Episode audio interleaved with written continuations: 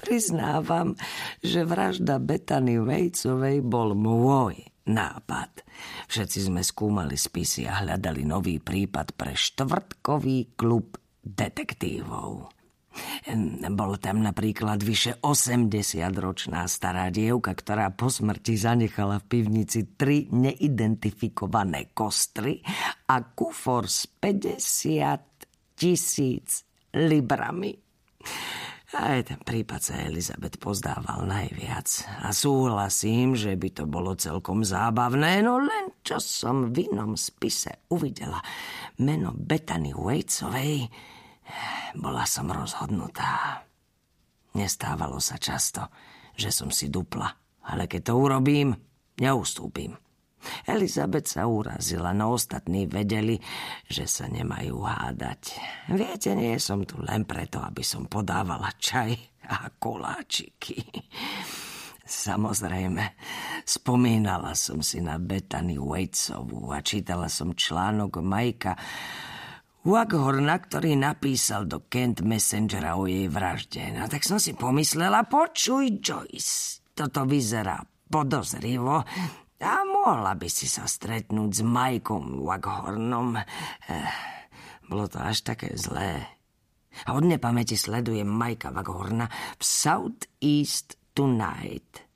Ak niekoho kdekoľvek na juhovýchode zavražde alebo oslavujú, zjaví sa tam Mike s tým svojim širokým úsmevom na tvári. Hoci pri vraždách sa neusmieva, vtedy nasadí vážnu tvár. Ale aj tomu ide dobré. V skutočnosti mám radšej jeho vážnu tvár. Takže ak sa stala vražda, všetko zlé je na niečo dobré. Vyzerá tak trochu ako Michael Bublé v mojom veku. Mike pôsobí v South East Tonight už 35 rokov. Ale približne raz za 5 rokov mu dajú novú ženu, ktorá moderuje s ním. Tak prišla na scénu Bethany Waitsová. Bethany Waitsová bola blondínka zo severu a zahynula v aute, ktoré spadlo zo Shakespeare Cliffu pri Doveri. Pozerala som si to. Je to kúsok od A20, lebo mám podozrenie, že tam onedlo pôjdeme.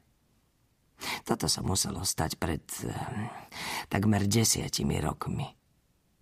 Mysleli by ste si, že to bola samovražda. Chápete? Útesy, auta, neviem čo ešte. Ale bolo tam aj čosi iné. Krátko predtým videli v jej aute ešte niekoho iného. V mobile mala dvojzmyselné SMS-ky. Takže voda bola kalná. Polícia to označila ako vraždu. A keď sme si prezerali ich spisy, boli sme naklonení súhlasiť tom čase to v týchto končinách bola veľká udalosť. V Kente sa toho neudeje veľa, tak si viete predstaviť.